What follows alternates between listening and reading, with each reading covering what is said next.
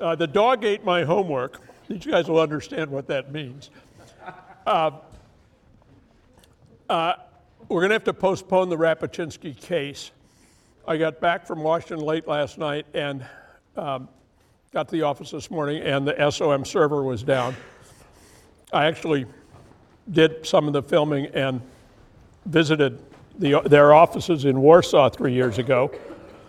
Um, and I would like to divert us a little bit today.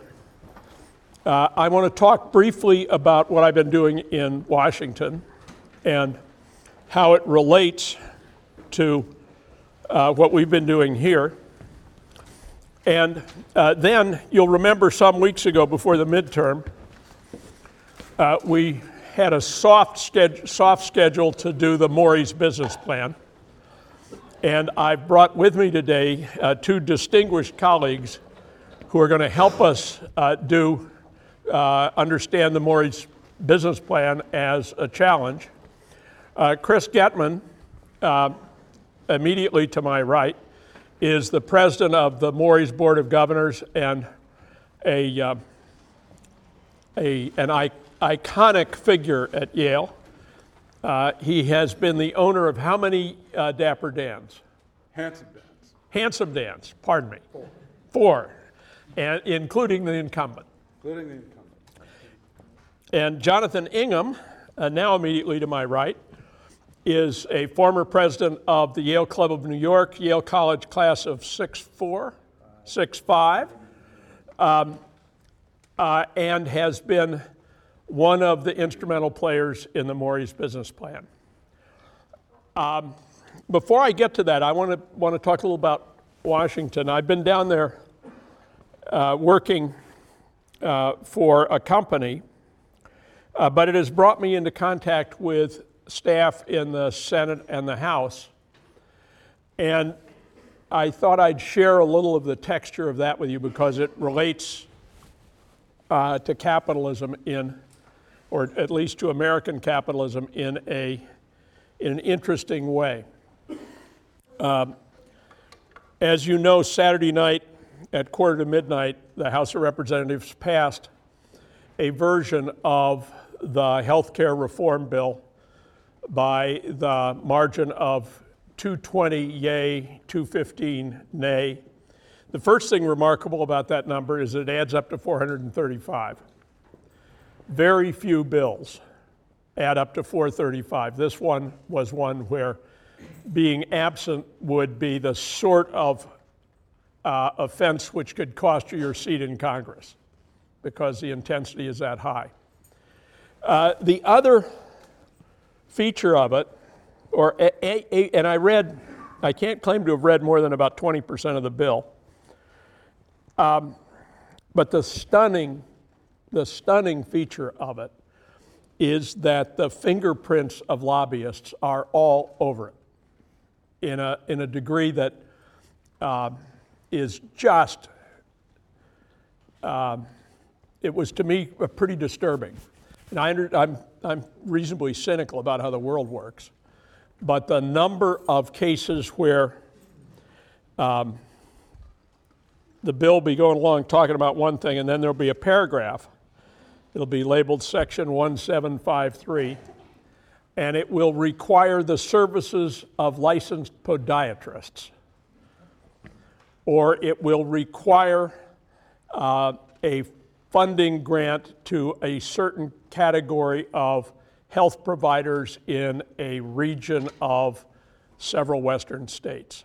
It's just pockmarked with very intense lobbying and then when you talk to the staffs of the two parties, you get two very different kinds of talk.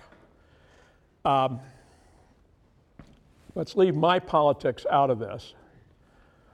Uh, which side do you think would sound more coherent right now, the Republicans or the Democrats talking about the health care bill?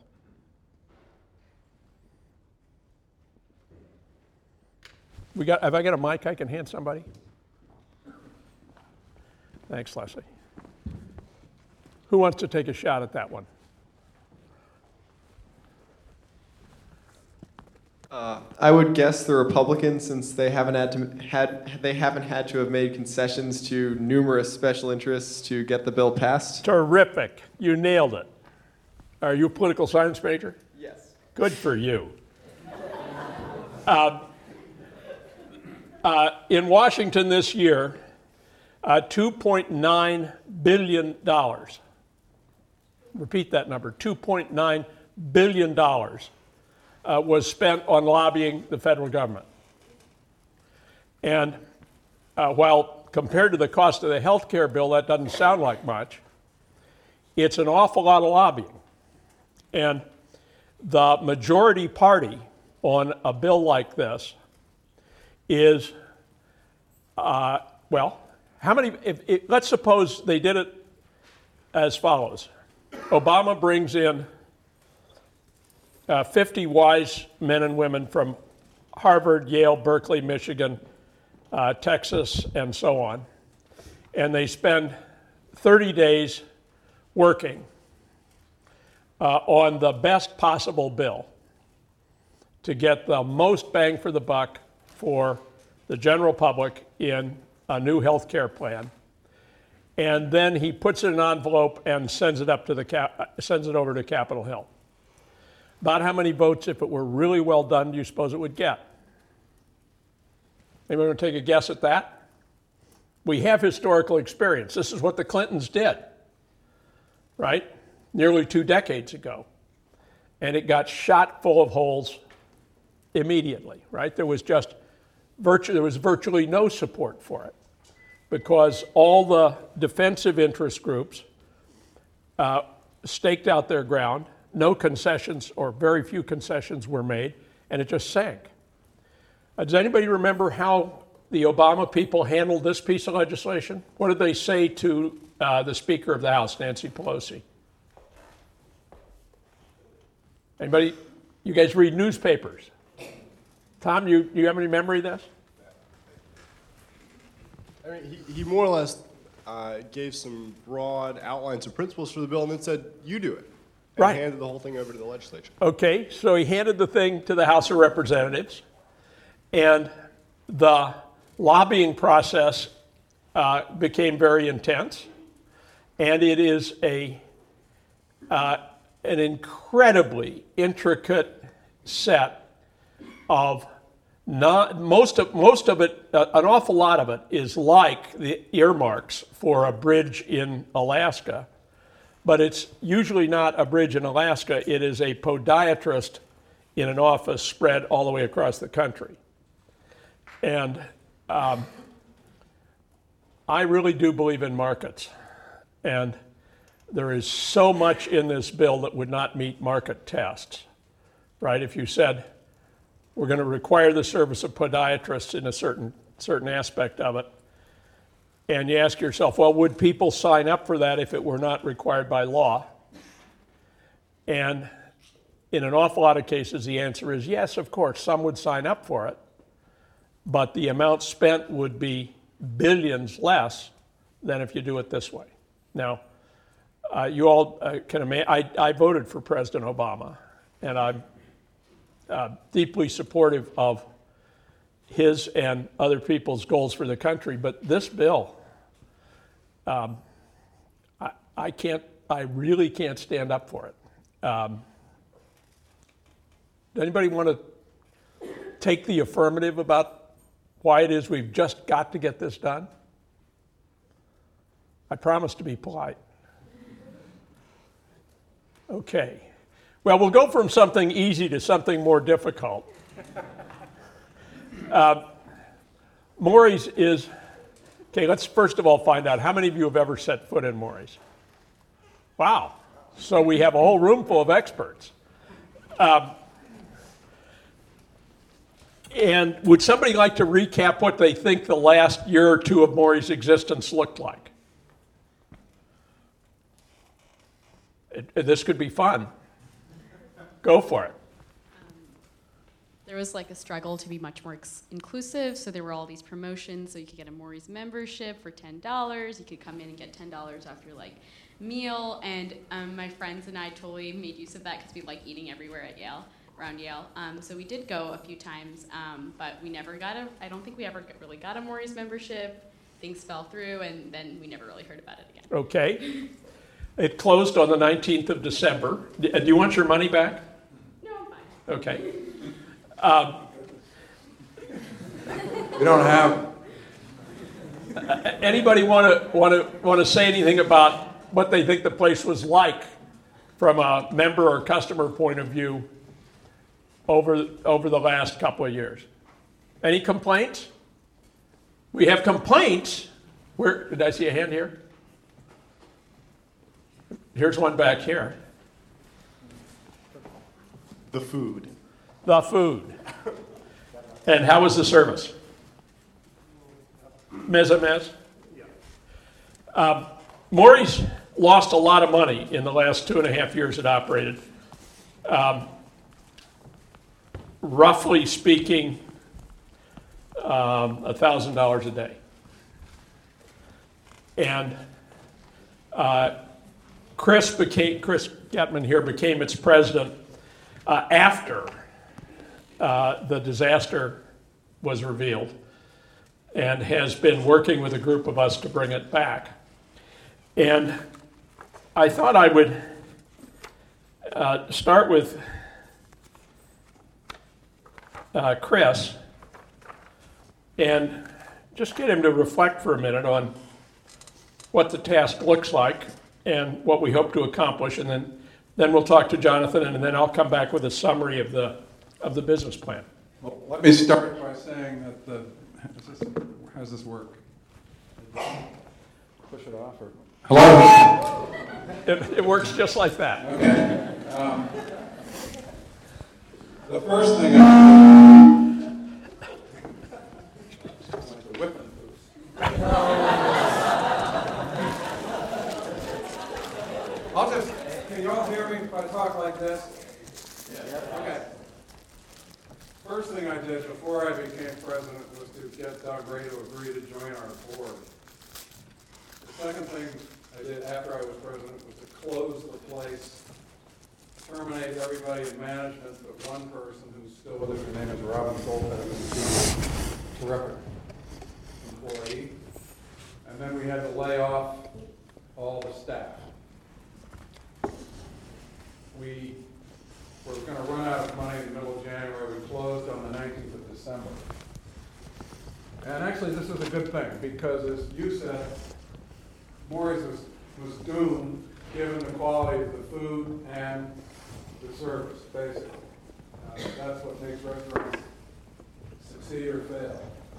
And uh, we were not succeeding in that regard at all. I think uh, when we reopen, it's going to be a place where you guys are really gonna wanna go. We're gonna, we are reaching out to the students, if you want your ten bucks back, uh, hopefully, when we're profitable, we'll get it to you. Um, Second thing I did after that was to get Jonathan to agree to work with us. In addition to being a great guy, he also a former Whiff. And as I think most of you know, the Whiffs are a very important con- constituency of Mory's, along with a lot of others, athletic teams, political unions, faculty, et cetera, et cetera. Whiffs are a big part of Mory's, and the reason why people go there. Um, We have formed a committee to raise money to not only make capital improvements to the club, it was pretty run down, but structural improvements. Um, That goes to the wiring, all the way to uh, getting working fireplaces in a couple of the rooms. And the cost to do what we hope to do is going to be something in the neighborhood of $2.9 million. And we're, we're well along the way to do that, and I hope to have good news about the fact that we've reached our goal hmm? You ready to talk? and can open, and we're not gonna sign any long-term contracts with electricians or plumbers or contractors until we know we'll, be able to see the job all the way through. Uh, it's been fun. There's an awful lot of, you know, Mory's is the largest private club in the world because in the old days, uh, there were, you were a lifetime member and it cost fifteen bucks to join for life. And so we have 14,000, or probably 13,000 members now, many of whom we don't hear from. But there's an awful lot of loyalty and uh, positive sentiment about the club, and we're very confident that uh, this is going to happen. And I'll just let John weigh in, or Doug, or Well, let's, you want them, probably don't need it. No. Um, why Mory's?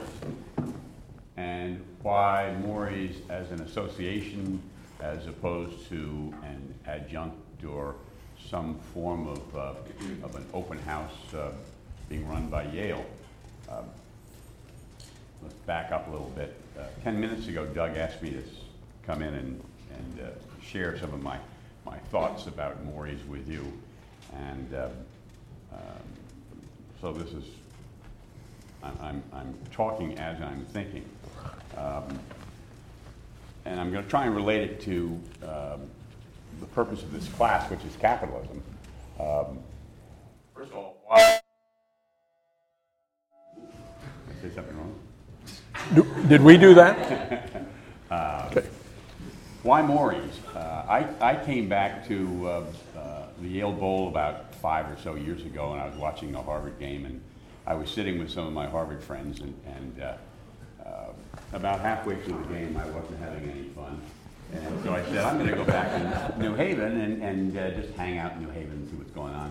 I couldn't find a door that was unlocked in the entire town of New Haven, and I'm thinking to myself, where do people like me go on a Harvard weekend or any other kind of weekend or when I want to show up in town? There's no place. And I wasn't a member of Mory's before I got involved with this because back when I was your age, plus two or three years, I didn't have the 25 bucks to, uh, or at least I didn't think it was a, a, a good expenditure, $25 for lifetime membership, so I kind of ignored it. And then I started going back uh, with a Whiff alumni group, and we would sing on occasional Mory's, uh, Mondays when the Whiffs were somewhere else. And it, it occurred to me that this was a, a, um, a place that deserves to be alive. But as I looked around and saw this place, um, it clearly didn't reflect the needs of the marketplace. It was basically a place where old guys go and uh, have meals occasionally. Um, I didn't see any students there. There was there, there was no uh, uh, vibrancy, no no relevance to the place. And uh, so then I got involved because of these guys, and the whole concept of what Mory's should be uh, became crystallized in my thinking. Um, it belongs because it represents uh, 100, 150 years of experience, all the pictures up there, all the traditions, the cups. Everybody has their own particular memories about it, but collectively, it is an important part of, I think, the Yale experience. And I think, sadly, um, it's hasn't been an important part of your collective experience. Um, I think if you do a survey among graduate students, for instance, 85, 90% of them won't even, uh, or, or never thought that they were eligible for membership in Mory's. Uh, so I think what we, we're trying to do here is to preserve the um, memorable aspects of Mory's, the uh, iconic nature of the place, but also to open it up and make it a, a welcoming institution for the student body, both graduate and undergraduate. And by that I mean having, expanding things like singing group nights, um, doing things which we found to be successful at the Yale Club in New York, which was to have poetry readings, um, discussions of novels, uh, any kind of, any kind of thought. We want to be open to um, the student body to be able to say, come on and, and let's discuss this here. And then, of course, we hope that that sort of activity will spill over and accrue to some selling drinks and food and stuff. Terrific. But basically, let me just finish one thing. It belongs run by market forces, not by Yale. The alumni, the Rose Alumni House is useless as far as most graduates go.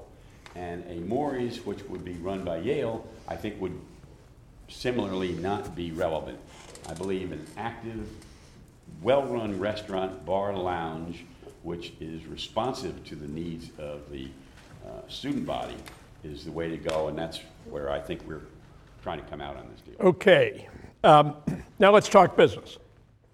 Uh, in its last year of operation, did about $900,000 of bar and restaurant business. And when I say bar and restaurant, uh, you may be confused by the first word. Uh, where's the bar at Mory's? There is none. Right? It's founded on drinking songs and it has no bar. Kind of odd. Uh, it is all about Yale, and only 7% of Yale's enrolled students belong to it. Um, it is a business with an absolutely natural market all its own. Uh, Stephen Blumenfeld, who's a junior in the college, was in this course a year ago when I got started on this. And he said, Why don't we do a survey? So he did a survey mon- monkey instrument and got 600 student answers.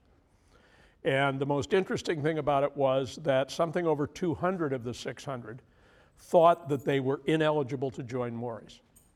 They thought it was somehow, for uh, all different reasons, but a third of our market just thought, can't go there. Um, so that's kind of an issue. Well, the, the, the, uh, also in the background, the university has done some focus groups over the last five years looking for uh, what students and the larger Yale community want in the Broadway block part of, the, uni- part of, part of town. What do you think comes up number one?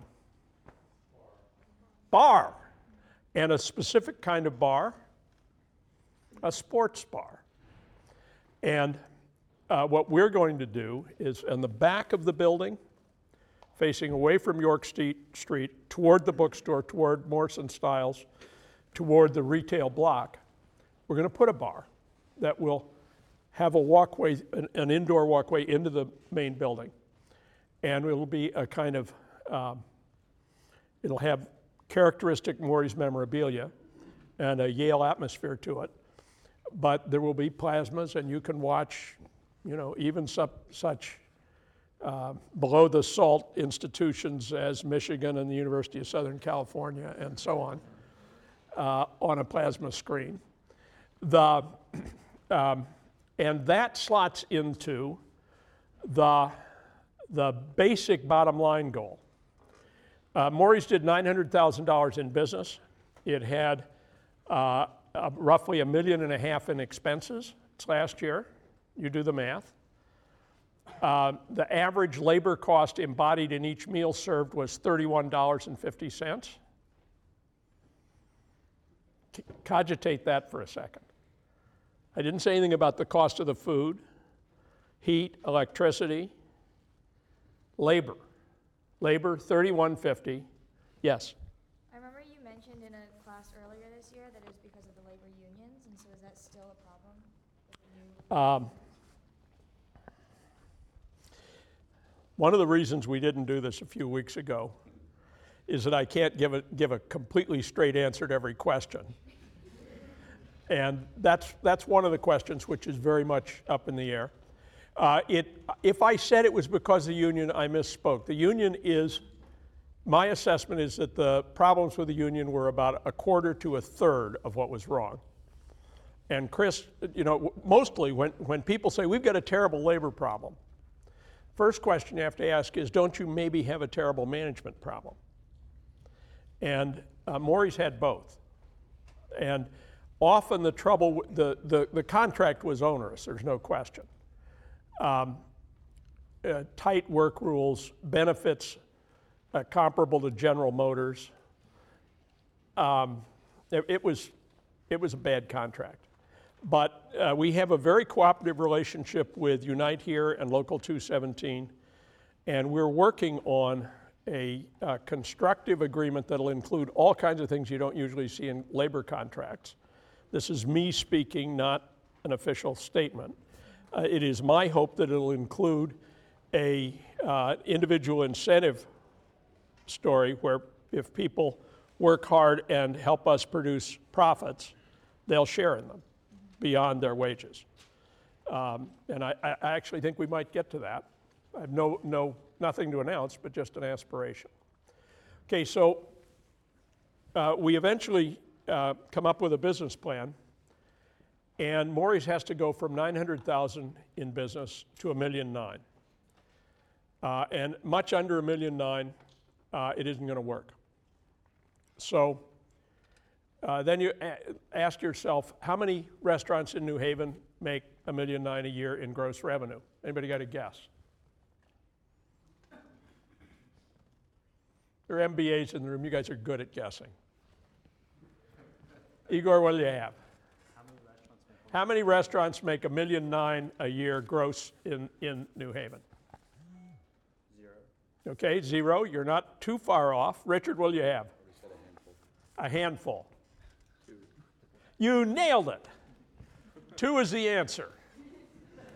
Uh, there are exactly two such restaurants, and they're both uh, on the edge of the campus, and therefore potentially competitors to Mory's. Can you name them? Can you Union League. S- Say again? No. I think I heard the right answer. Zinc, yeah. And those are guess, those are guesses on my part. They're rather well-educated guesses. It's not as if these restaurants gave me their books. Um, but they're my good, gue- they're my guesses. So that's the competitive standard. Um, Mory's, what drives the business? What's the, the first driver you have to think about? Well, the, we, we all know it has to do with food, drink, service, quality of experience in every way. Um, but why don't more people walk through the door? Well, partly because all those things are not very good, but partly because they don't think they're invited. And because they don't think they're invited, it never occurs to them to come. Now, what, if you were going to, let's name a demographic by how old they are, how much money they make, um, and where they live. Who should we think of as the people who, who can make Mory's into, excuse me, a $1.9 million business? How about uh, Yale alumni living in California?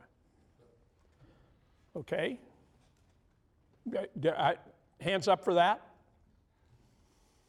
Okay, so that's not, so that the fact that Yale has 160,000 living alumni and that the vast majority of them have handsome incomes, does that solve our problem or not? Not. Okay, is there a subset that might help solve our problem? Yes. Well, those within driving distance. Okay, good. It's a 30 mile radius, right? And there, there are about 7,800 Yale alumni in a 30 mile radius. Uh, and we're now getting almost none of them. Can you think of another market segment that you might want to pay attention to?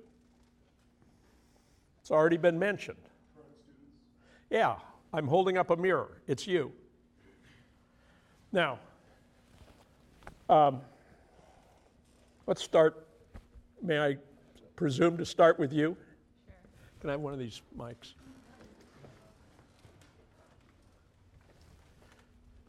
Um, this is a sales call. Okay. Uh, I'd like you to join Mory's. Um, what does that entail, or how much do I have to pay? How much do I have to pay?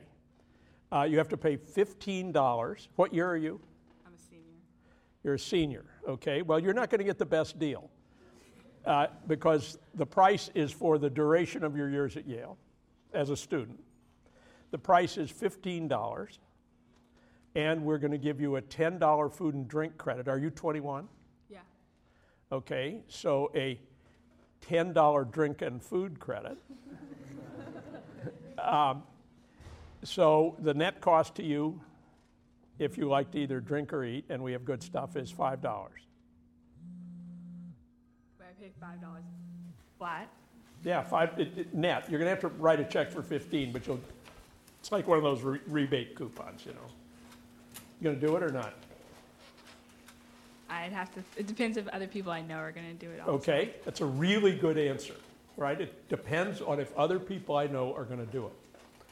And um, just tell, I, I think you're exactly right, but tell me, tell me how you got, what, what are you thinking? Um, well, I've never been to Mory's before, and I don't want to just go and sit by myself if none, no one else I know is going to be there. Okay, Uh, that's absolutely the right answer, right? Because uh, restaurants and clubs are a so-called network good. And the value of going by yourself and sitting in the corner is not very high, right? It's meant to be friendly. Okay, so there's, there's a huge insight there. Let me try a couple more people. Um, Jennifer, how about you? Would I Uh, This is sales call, sales call. You already know the price. All right.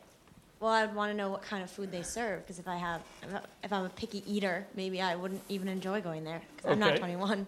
Okay, you're not 21, and uh, are you a picky eater? Uh, for these purposes, yes, today I am.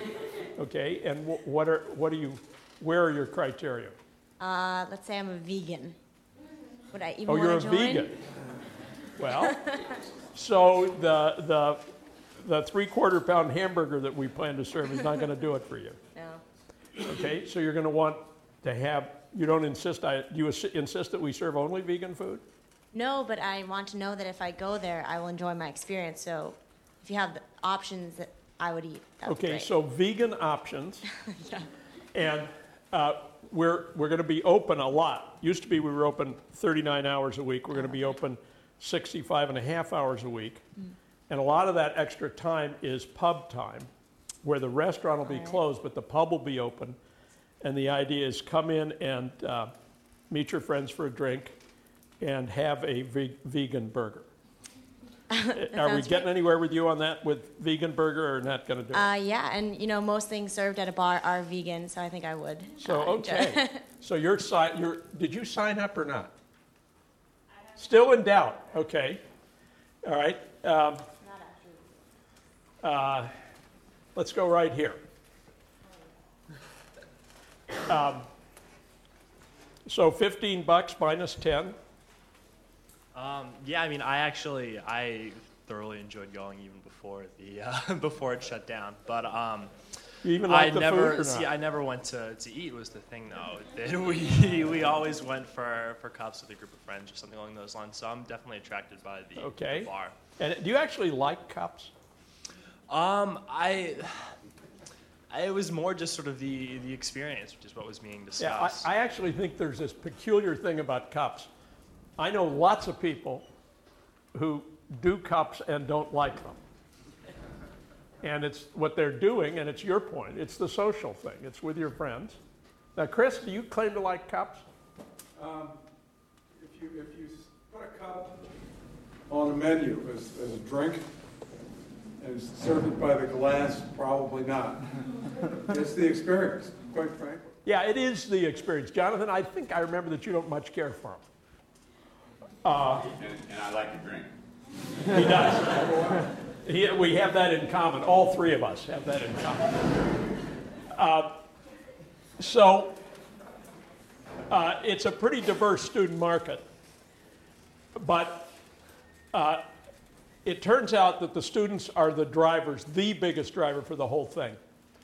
And the reason is that the ambiance of the place is geriatric right? And geriatric is boring. Uh, for example, I got my mother to move into an assisted living home a year ago, and she said, Promise me you'll get me out of here after a year if I hate it. And after a year, she said, I hate being around these old people. Get me out of here. And she's out. Um, and so we've got to get you involved to get other people involved. Now, uh, the faculty are also, the tur- turns out the faculty are the biggest spenders on a per capita basis at Mory's. It's moving a piano, I guess. Um, but we're still way short of enough. What, I, what I've talked about now so far is about enough to do a million, a million one, a million two. Where else are we going to go looking for customers?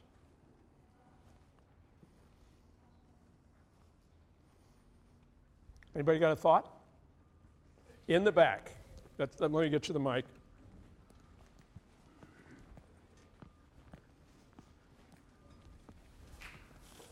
Tourists and visitors to New Haven? Okay. Um, tourists and visitors. What do you think, guys? John, do you think that'll work or not? Yeah, the trouble with that is that we're a club. Now, it can be the people who have reciprocal agreements with the Mory's Club, and there are how many clubs like that? Right now, there's only one, but there are gonna be several when we reopen. Okay, One of the things we're gonna focus on. okay. Uh, we, our business plan counts on no business from tourists. Uh, anybody else got a thought? Making members renew membership annually? So even if they're not actually coming into the restaurant, they still pay the membership fee? Okay. Turns out that the membership dues are, are they're a nice little add-on, but they're, they're in the neighborhood of the last couple hundred thousand dollars. Uh, which, you know, and that's not chicken feed for us, but there, it's not foundational. Uh, in the back, One of the previous barriers for Mory's um, was the perception of exclusivity. And um, if you open up membership to the larger Yale community, broadly defined, that would open up new revenue streams. So not just the students, but faculty and staff as well. okay, uh, that's huge. Uh, first of all, the entire staff of the university becomes eligible for membership, whatever the rank or job description. Um, and- already been voted on. Uh, second, uh, the subway alumni are a very important part of any university. Right? Like Notre Dame has about 6 million subway alumni. People who identify with the school and do all the stuff and never set foot on it in the role of student. Um, and Yale has some of that too, quite a lot of it. So, where do we go looking for people who uh, obviously love the institution, uh, but don't, don't show up on our record of alumni and such like? Uh, parent associations? Say again? Like the parents of the students? Par- parents. Uh, yes, student parents are, are one segment of Subway alumni, and we think uh, we probably get four or five hundred of them to join uh, annually. And so that's, that's not inconsequential. Donors to Yale University? Uh, donors to Yale University? Okay? Anybody who has ever given a hundred bucks to Yale, alumni or not, uh, is clearly eligible. Anybody else you might think of? Richard? Yale sporting events? Yale sporting events. Very good.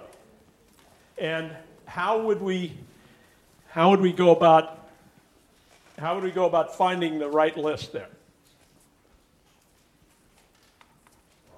It's it, first of all a club can't uh, you know we're not Joe's Bar and Grill. So we can't sort of walk around at halftime at a football game with a sign come to Mory's. Doesn't, doesn't it come down to the way you enter the sporting event? If you're affiliated with the university, either you just kind of think, you know, you get in for free using your student card or whatever it is. You want a compiled list of people that are paying.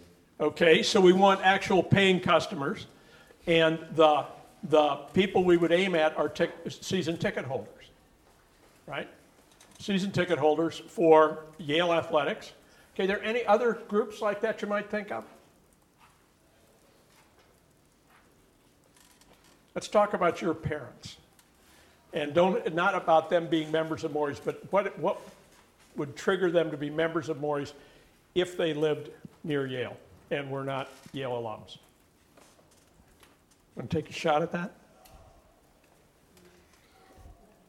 Not really? Okay, that's fine.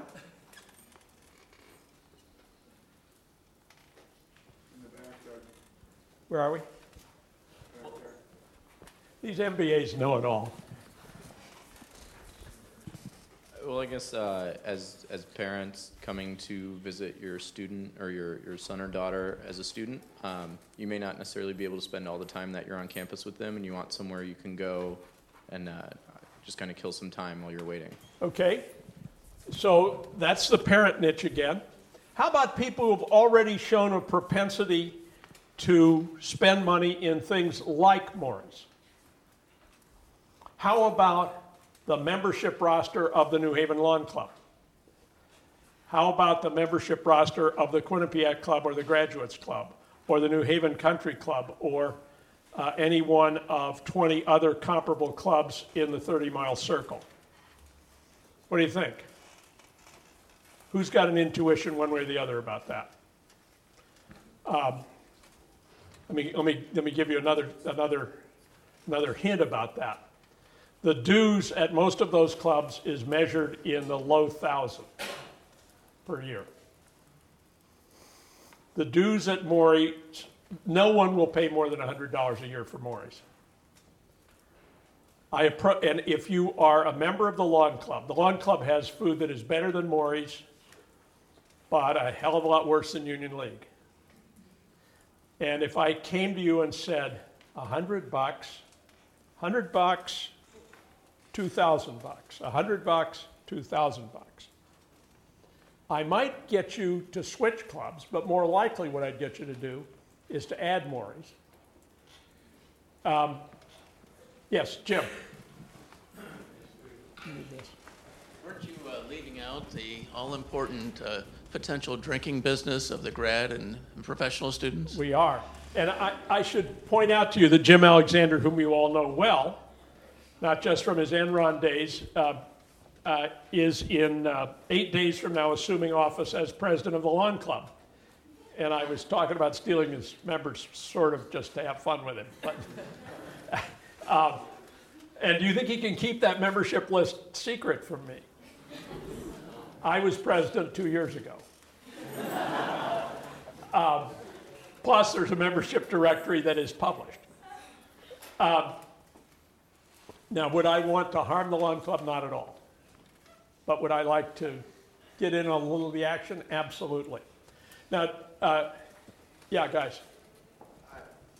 I have a question on what, uh, Okay, does it follow this que- follow this line of? yeah, it's on the slide of talking. So, just a criticism, I guess. Are you a bit concerned that if you open the net too broadly to Quinnipiac institutions, Yale Lawn Club, et cetera, that you may be diluting what was the value of the institution in the first place, which is what we mentioned before, which was the history of being a Yale institution? Okay. Um, that's a good question. And uh, let me, let me, let's turn, let's go back to Jonathan and Chris about that. If we let too many uh, non-blues in the door, does the, play, does the value of it for the blues begin to erode? I don't think so. I don't think you can tell a uh, Yale graduate from a non-Yale graduate, quite frankly, out in the general marketplace. Uh, I believe that the nature of Mory's is going to be self-selecting, uh, and people who are interested in, in in joining um, will, will naturally go there. Those who, who might not fit what you consider the mold or would be the diluted aspect probably would say who needs it. Okay. Um, I actually think there is a little bit of a, a dilution problem. And you know, there's a little bit of the kind of Groucho Marx things, thing where you say, I don't want to be a member of a club that'll have me. Um, the, but the, the segment of students that we think we're going to get quite a great change from, that is starting from zero, is graduate and professional students. Uh, Leslie, uh, Leslie's a PhD candidate in the political science department. Uh, what are our prospects with you? Well, um, I, I'd say they're fairly good. Okay, what, But what- you've already pitched it to me as an upscale version of GPSCY. Are you reading your dissertation? no. Um, uh, the, the, one, one of the things, well, well, how about MBAs? I, I, I'm hoping we're going to get about an 80% response rate from MBAs. What do you think, guys? Yeah. And what, what is it, you- and if you, s- and and other than trying to, trying to uh, please me at the moment, uh, what are you going to get out of it? Anybody? I, I think that for an MBA, there's also a lot of benefit in the connections with other uh, alumni that are willing to pay and come back as far as networking and future job opportunities and just getting to know people in specific areas. Yeah. And one more to the back. And, and also, I don't know of another place aside from GPSCY that has a patio where we can just share a pitcher. And um, I think there's real value in just being able to have an anchor institution that's close to the center of the university campus. Absolutely. Um, so, uh, Chris, uh, we've got five minutes left, and I'll actually um, uh, uh, circle back to this later in the course. But uh, let's hear your pitch. Chris is a born salesman. Uh, he is the best fundraiser I've ever been close to. Um, we've raised, what was the number we determined this morning? $1.7 million so far. And um, Chris, pitch this thing. Well, I think, uh, pitch it to the students or to? Pi- Pitch it, pitch it generally. Well, what, first of all, as Doug said, right now, the food at Mory's is worse than the Lawn Club. I happen to be a longtime member of the Lawn Club, and eat there, ate there yesterday, only because I couldn't go to Mory's. But I think that in the future, the food at Mory's is going to, this is our hope anyway, the food and the service is going to be something that people will want to go back to. We had a lot of people who'd go there for the first time and say, oh, this is so cool because it is a unique place. But their dining experience, both food-wise and service-wise, was, was mediocre. So they didn't become regular customers. So our first hope is that all, everybody, and, and the bar in the back, we think with the pub, is going to be ideal for students and grown-ups for that matter. Uh, and I just want to add to what Doug was saying, another a couple other groups that we're going to we're going to target are subscribers to the Yale Rep, subscribers to the New Haven Symphony Orchestra, subscribers to Long Wharf, the Shubert, who are people that we feel won't really dilute the character of the place. Um, and we, we're very optimistic that people are going to think that Mory's is a good value, it's fun, and uh, they're going to want to go back there. And we're very optimistic about this million nine in revenue. I, I just, I think that's a slam dunk. Um, and we'll be recruiting a marketing team uh, in uh, the spring term to help us uh, hit the numbers we have to with uh, new student enrollments. And I hope one or two of you will take an interest in that task. It's, a, it's actually a really interesting uh, set of business problems. Um, first, let's thank my colleagues here.